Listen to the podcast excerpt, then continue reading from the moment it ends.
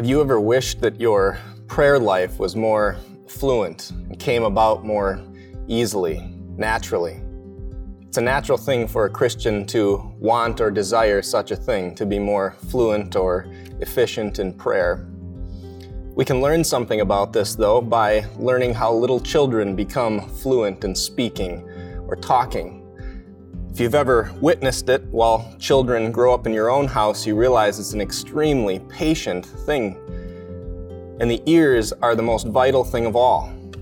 They listen for weeks and months, maybe even more than a year, with their ears before any actual words come out of their mouths. And to know just how vital this ear function is to speaking, we can also see that if someone loses the ability to hear, that very much impacts their ability to speak and talk as well.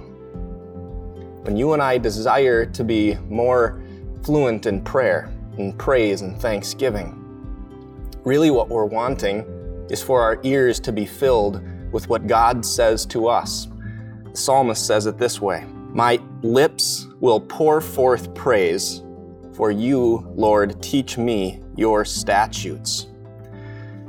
When the Lord fills our ears with His words and His ways, when He tells us who He is as our Creator and our Preserver, when He reminds us of what He has done for us in the work of His Son, redeeming us by His blood, when He speaks to us through the Holy Spirit and comforts our afflicted consciences with His work for us, then are our lips opening up and pouring forth with praise and thanksgiving prayer too.